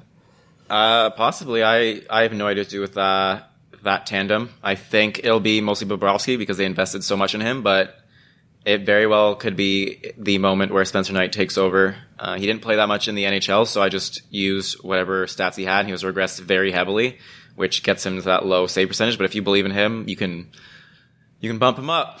Um, I I don't know what to do with him, to be honest. I kind of agree in terms of like not worth reaching for a goalie like that. Obviously, if you're in a keeper league, it's a different story. But Yes. yeah, goalies again, it's so hard to project. But I just wanted to throw a few in there. Uh, okay, so I, I see we have like a little bit of time left. Let me get uh, lightning round, I guess, of a couple more players. Uh, so Jesper Bratt actually really jumps out as the guy with the biggest difference that I wanted to bring up. The patrons basically were like not even drafting him for the most part. When he was getting drafted, it was as the 183rd forward. Uh, you've got him ranked in our format as the 102nd forward with a 58 point pace projection in New Jersey. Uh, so yeah, I guess he has been good in spurts. I guess he's just never been like consistently valuable all season. Like I've never seen him actually be on someone's fantasy roster for a whole season. But last year he had a 53 point pace, which was solid. Uh, but yeah, your model has him even getting better than that. So do you have any reason why uh, your model's so high on Jesper Bratt? Uh, more usage, more power play time, and I think the the big issue with him has always been health. Uh, he has never played a full season, but last year he only played with 16 minutes. I think he'll maybe see a bump in that and be one of their more used forwards because he's he's one of their best forwards, I think. And he actually hasn't been on the top power play unit yet in his career and still put up a 53 point pace last season. So if he gets that role this year, I think he can he can break out maybe. Yeah, I guess the interesting thing with New Jersey is uh, that Hughes, Sharangovich, and Kuokkanen line seemed kind of good. And then Yeah. I, I would assume then you've got Hischier, uh, Zacha, and like. oh, And wait. And Jesper Bratt, I guess, would be the second line. But then they also just brought in Thomas Tatar. So does he bump someone from that picture? So wh- how do you think that works out? I would expect Tatar to bump uh, Kuokkanen um, and be on that top line, but they might just shelter him and put him on the third line. I'm not sure. If I signed Tatar, I'd probably put him with one of those top two centers and see if they can get like a Palmieri effect going. Okay. So yeah. So anyways, obviously Bratt is someone who you don't need to reach for according to our mock draft ADPs, but uh, maybe someone worth taking at the end if you're if you think he's going to you know have this good role on this team. And this is, this is an up and coming team. They also have Dougie Hamilton now to help that power Yeah. play, hopefully, and maybe that helps everyone get more power play points if they're there. Yeah, uh, he- honestly, he's probably a guy you like watch on the waivers to see how the team starts. I don't think I would draft him, but if that top power play is Hughes, uh, Hischier, uh, Bratt, and Tatar, Hamilton, for example, like that's a pretty decent power play if Hamilton can do what he's done before, and Hughes and Hischier take a a good step. So uh, we can see there, Bratt has a is a decent score, so I I like his uh, his chances of breaking out, but yeah, something someone to keep an eye on rather than draft. Okay, yeah, fair enough. So again, the reason why you don't just have to use Dom's rankings completely, obviously also compare it to ADP and don't take a swing that you don't have to. All right, one more guy. Uh, let's go. We were talking about Buffalo before. Uh, so your model likes Victor Olofsson a lot more than the patrons do. You've got him projected for uh, 55 point pace. Which I think would be the highest on Buffalo if Eichel's not there. Like, there's really no one there without Eichel at this point. Uh, the patrons were taking him like 168th forward in the mock drafts. You have him as the 117th forward, like a 24 goals, 55 points. So like a valuable guy, like almost 200 shots. So do you really think he can do that well on Buffalo, even if he's being, who would be his center? I guess Mittelstadt and like Skinner. I don't even know what that line would be. Uh, yeah, that's that's the top line. Jeff Skinner, Casey Mittelstadt, Victor Olofsson. It's it's very bad, but someone has to score on that team, and that's the the biggest reason. And I think he, I think I bumped his minutes up like way up because he's the, the only one of the few NHL caliber players that Right. team has. But you do have to factor in that a lot of the reason his projection has been his, his production has been so high is because he's played with Eichel, and now he does not. So I I wouldn't risk it. Um, but maybe he takes a step and starts creating for himself, and he does get to that pace. But I I don't know. I'd be skeptical. Yeah, so would I. I think he was the kind of guy before. I remember he was doing so well in his rookie season, and then as soon as he got bumped off the top power play for a little bit or down in the lineup, like he wasn't doing anything. It seemed like he really mm-hmm. just needed to be playing with these good players who could dish it to him to have a good shot. Kind of like Laine, I guess. Like you're saying, he needs someone good to dish him the puck. So now I don't see someone there to do that. So yeah, I definitely Yeah. would be bumping him down a little, quite a bit. Yeah, if I was loo- looking at anyone on Buffalo, I would look at Mittelstadt or Cozens and hope or pray that they become the top line center for Buffalo and actually play that way. But that is literally just like sh- throwing a dart, really. Yeah. Based on usage, more than what they've actually shown in the NHL. Yeah, I feel bad for Dahlin. Was supposed to be like the superstar defenseman at this point, one of the best in the league, and he has no chance on this mm-hmm. team that he's on. All right, so Dom, this has been amazing. We've gone through so many players, and hopefully, people have found it interesting to get your take on the behind the scenes of how this like big computer. I imagine like some big like you know like mainframe computer system in your house, like ch- cranking out all of these uh, projections. It is a, a broken laptop with uh, like 50% of the battery life it used to have and no shift key.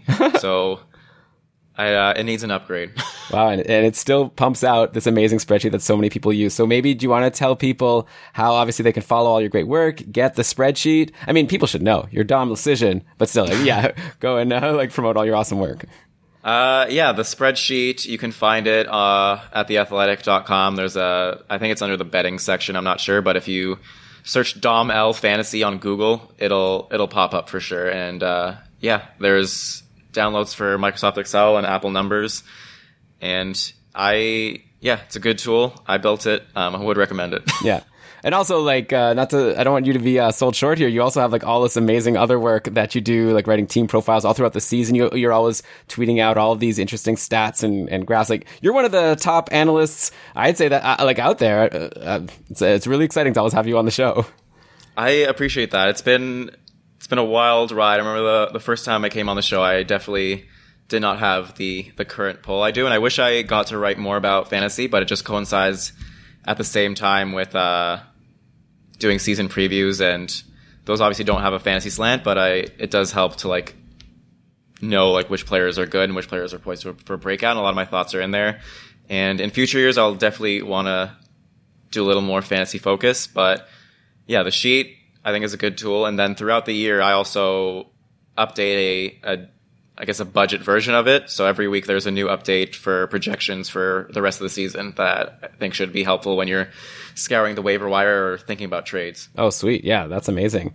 I think like another like a feature request I would have would be like all the stuff we've been talking about about your talks with the beat writers to figure out who's going to be on the top power play, like what the lines are going to be. It would be cool to like see that. You know, there's a lot of websites that people go to to see the lines. We made this like game day line tweets line where I just like retweet the tweets from beat writers as they tweet out mm-hmm. like game day lines. But yeah, obviously you've got all this information in there. But I guess you don't need it. You got the projections that you know just give you the final answer that you need of when to draft these players after you've talked to all the beat writers. So mm-hmm. anyway, thanks so much again for coming on. I know you got football going on today.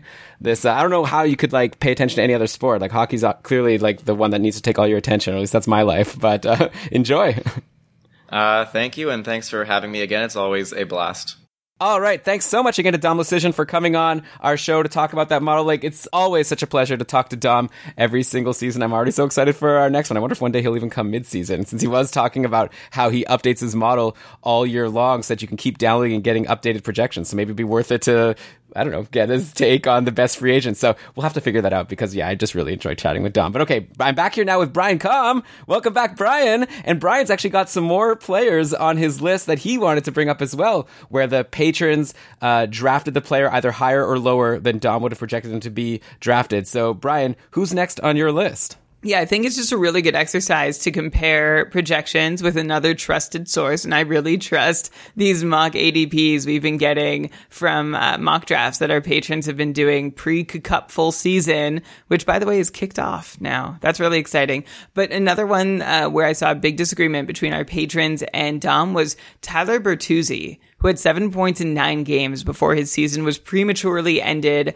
by injury. He had four power play points in that time, three power play goals, which helped him pick up five goals on 25 shots, which gave him such beautiful totals before Tyler Bertuzzi was knocked out for the season. And the last time we saw Bertuzzi in action for a full season, he was posting his second straight year at a mid 50 point pace, playing on the top line with Dylan Larkin and Anthony Mantha. And that's still about where Dom sees him, having projected him for 53 points. Uh, you know, Detroit has some moving pieces in their top six now, which they didn't have before, like Robbie Fabbri and Filip Zadina. So I wonder if this you know, sort of like what we were talking about with Ryan Strome, where we don't know exactly what Bertuzzi's deployment is going to be like, if he's going to be playing on the top line, on the second line, whether he's safe for a power play spot, or whether uh, even Detroit might split their power play units, which takes value away from really anyone on their power play. Uh, you know, Dom is basically saying that Tyler Bertuzzi is, is going to pick up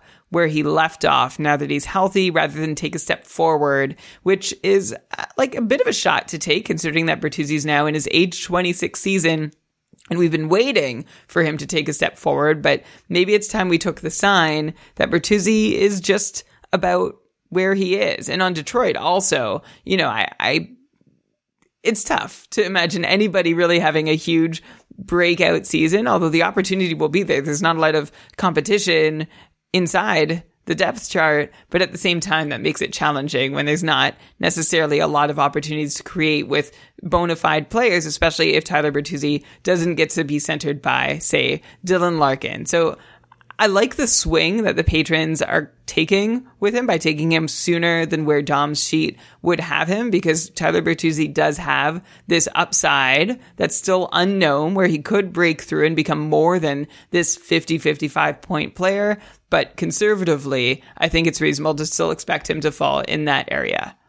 Yeah, well, so when I talked to Dom again, people just heard that we talked about Jakub Vrana, who's new to Detroit, and he's like super high on Vrana. So I think the best situation for Bertuzzi is if he could be on a line with Larkin and Vrana. And I think Dom said that Vrana was what like a what do you say like a even like a points per minute machine or something. He, he just basically loves the guy, and so it would be really cool. And yeah, if he could be on the top power play, there's definitely upside for Bertuzzi. He's also a player that's always had like a really high shooting percentage. So obviously, on one hand, it kind of sucks if you're in a league that counts shots because he doesn't help you that much in shots, but at least he'll potentially score a lot of goals on those shots. Like apparently there's a lot of like rebounds and things like that, which are higher percentage shots. That's why the, the shooting percentage is higher. So yeah, Bertuzzi's a player that probably a lot of people have forgotten about. So the good thing is that you don't even need to take something. Like maybe these patrons who are taking him too high in the draft, maybe it was all like the same kind of mindset where maybe it was only because this is ADPs, right? It only takes one person to take the player in each draft. So maybe this person was like, well, that's hard to say, right? But like, how long could you have waited and still gotten Bertuzzi if you didn't take him? Obviously, if you're in the cupful, then it's a little bit harder to get like a sneaky pick like that. But maybe for people listening to this playing in other leagues, just don't forget about Tyler Bertuzzi. A lot of people are just ranking based on last year's stats, and he won't even be on the list at all because he only played, like I said, like nine games. Except he has, you know, a floor of probably around 50 points, and upside for potentially more. So yeah, he's definitely an interesting guy to point out. Uh, Brian, who do you got next? Well, I'm going to flip to the other side, and I think I'll just go through a bunch of guys quickly, and you can share some quick thoughts. And these are players that Dom was higher on than our patron group, and it wouldn't be an episode of Keeping Karlsson I mean, there are plenty of episodes where I don't mention Shane Gostisbehere, but of course this is classic. I, Dom still has a little faith in Gostisbehere, ranking him higher than the patron, seeing him in the mid 30 points range. I mean, I don't blame anyone for being done with Gostisbehere. He's 28 years old, now three seasons removed from his massive 64 points in 78 games season. Uh, and in that season, Gostisbehere saw a combination of time on ice and power play time on ice that he's never once seen again since then. Some seasons his power play has been okay, and his, others his time on ice has been okay. Uh, never have both been okay again at the same time. And of course, Arizona isn't going to be a great place to pick up points, and Jacob Chychrun is up on the top power play unit. There's a chance maybe Arizona looks to run three forwards 2D and uses Gostisbehere. Anyway, 35 points. I'm just saying, in a deeper league, that's not nothing from a defenseman, especially if you can put up a couple shots a game. So uh, there's my maybe the only, maybe that'll be the last Shane Gostisbehere mention on Keeping Karlsson. I'm getting tired of talking about him. Um, I don't even know why I did, to be honest. Well, I mean, if it's going to be the last mention of him, then that'll mean you're wrong with saying he has value because that'll mean that he had nothing worth talking about. I mean, yeah, there's no one in Arizona, right? We I talked to Dom about like with Chychrun and like how is he going to get points, and Dom was basically saying, well, at least Chychrun's going to probably take like 400 shots next year because no one else is going to be there to take shots. But yeah, I don't know. I'm pretty over Gostisbehere, but I guess who knows if if you want to take a swing in a super deep league, maybe it's not the worst option, but it's like close to it. So let's go.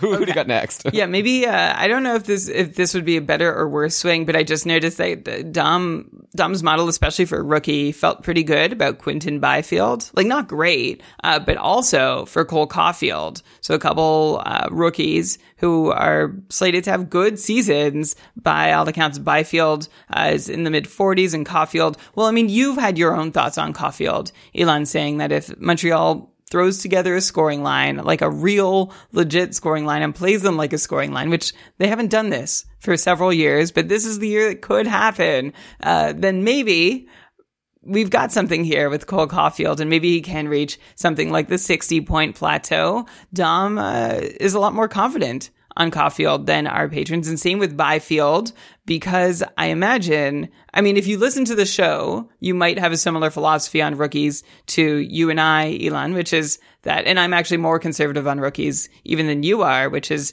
I, I don't want to, I don't want to bet big on a rookie. It's not something I'm I'm really interested in doing. There's just so much that can go wrong, and usually when things go right, you either like are so sure it's going to happen from the start, or um, it's still not even that right. Like it's still okay. So rookie ceilings always seem pretty low and Byfield still is, but it's not nothing. Like he's, he's being projected at a pace that would make him relevant at times through the year. But Caufield especially would be a, a big explosion. Elon, would you see Cole Caufield as having 60 point potential? Are you drafting him that way in your drafts? Yeah, like 60 points isn't like so high, right? Like, what, what, you know, we're not talking 65, we're not talking 70. Like, I could see myself taking a swing on Caufield depending on who's available. Like, who are some other 60 point guys? Like, we're talking about, like, I see you have JVR slated to come up next. Like, maybe if I'm deciding between Caufield and JVR, it might be fun to just take the swing on Caufield, who maybe has the better chance of getting better deployment. But yeah, obviously, like, not all rookies are the same, right? Like, Quinton Byfield has never played before and he's a, a bit younger, and Caufield is someone who's already shown us that he's gotten top line deployment. Then there's like some guys like Trevor Zegras who haven't played before, but he's like a little bit older and he was good in the AHL. So like Byfield is someone I'd be a little bit more nervous about for his rookie season. Like we saw, like these young players, like Lafreniere last year, obviously didn't do what people were hoping he would do, and kind of the same with Jack Hughes the year before. So yeah, it's a little bit buyer beware with the super young rookies, but I think I'd have uh, fun taking a swing on Byfield. Like nothing crazy, but yeah, once like 55, 60 point guys are going, I think that there's no reason why you can't take a shot on Caufield there. But yeah, it depends who else is available, of course. Yeah, for sure. Would you take Cole Caufield or James Van Riemsdyk first? Yeah, so that's the thing. I know that we've got James JVR here, who Dom has projected for 57 points, uh, higher than where the patrons were taking him, which is kind of surprising because like he had that great run last year where he was like an like by the end of the season he was doing nothing, but at the start of the year he was like one of the top fantasy players. So I guess people are just really, at least the patrons in the mock drafts, are using a lot of recency bias and remembering him not being too useful. Uh, so I guess JVR does again have that upside to get hot again. Why not? He just did it last year. I do like these kinds of players who, who are hot, and then if I get them late, then I could always drop them later. Uh, but yeah, I don't know. I think I think Caufield, to be honest. I feel like uh, Philly's got a lot of young guys coming up, and maybe JVR's role can slightly decrease. Like, you know, you've got Farabee, who I think could get a higher role. Travis Konecny still hasn't gotten like the consistent, like top power play time that I would have expected at this point in his career. So I think JVR is like solid, but I don't know if he's ever going to be like a 60, 65 point guy. And I think Caufield does have that upside. So I think Caufield's a more fun swing. Yeah, definitely a more fun swing. It depends on what you're looking for. JVR probably, I think, has the safer floor, but it definitely uh, like would be okay. I think it's defensible to draft either Van Riemsdyk or Caufield first. And like you mentioned, Elon, it seems like James Van Riemsdyk is being uh, judged harshly by his last 30 games of the season, in which he had 14 points in 30 games, but that followed a run where Van Riemsdyk had 29 points in 26 games that all came out to another like 55, 60 point pace, which is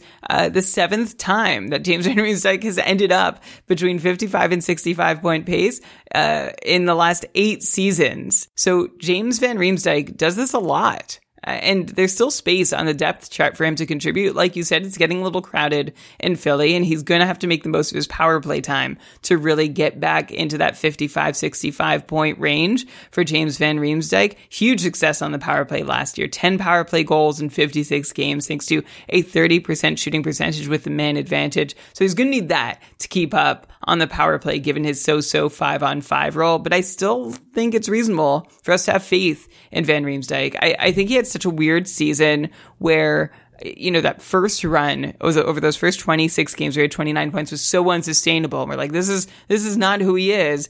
And then he fell apart into nothing. But what never happened was just that middle ground where he's like, yeah, he's a 60 point guy, give or take a couple points. So, uh, for that reason, that's why I am still into James Van Riemsdyk and not writing him off and thinking that that first half was total luck because it wasn't. And that second half was also not total bad luck either. You know, like we can't expect the world of him, but there was some bad luck in there. And that's why I'm still into James Van Riemsdyk, just like Dom's model is.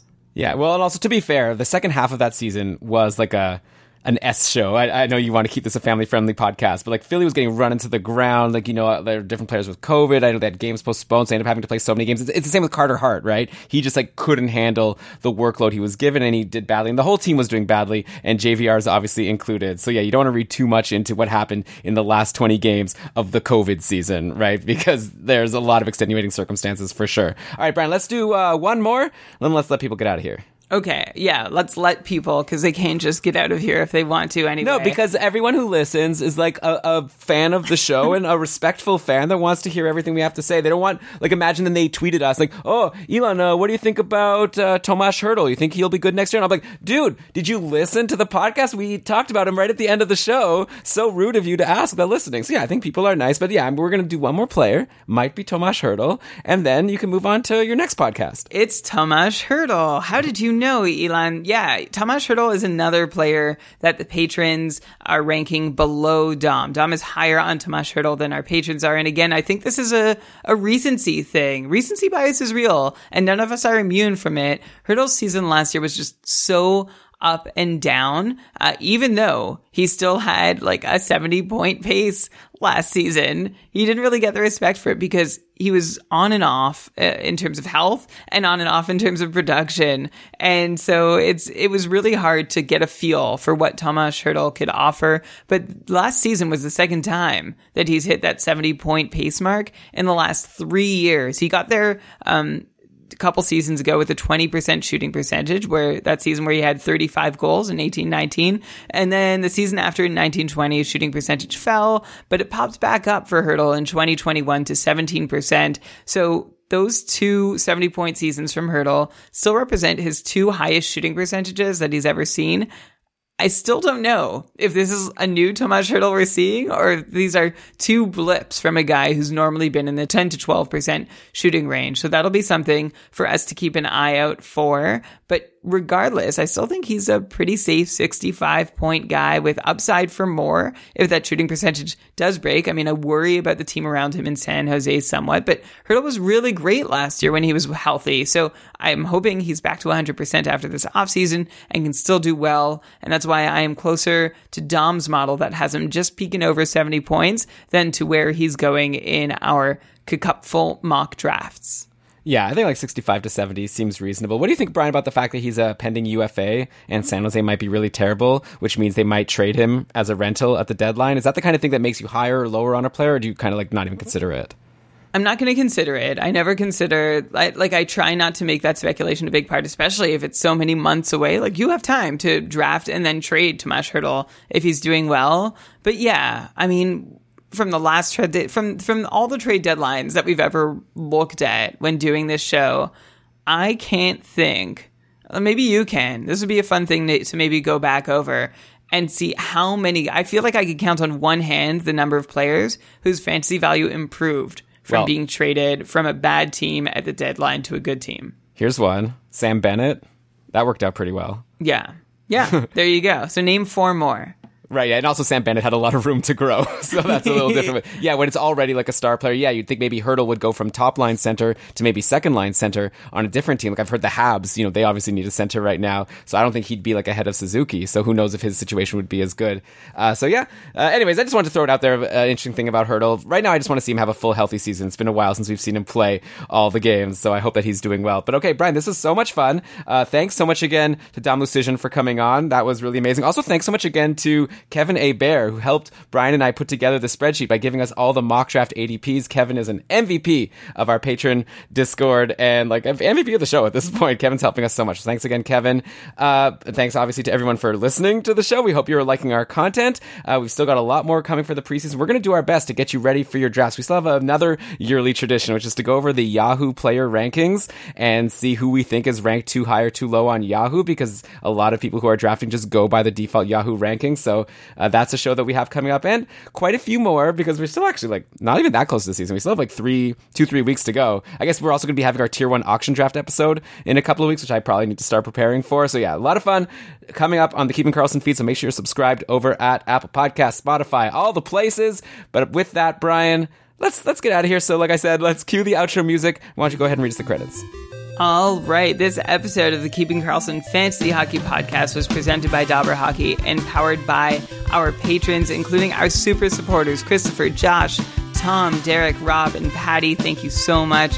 Logo art by BrandonWeeb.com. Outro music by Pat Roach. This episode was researched with help from Dobber Hockey, Frozen Tools, Natural Stat Trick, Evolving Hockey, Cap Friendly, Hockey Reference, Hockey Viz, Hockey Database, NBC Sports Edge, and our friend Dom at The Athletic.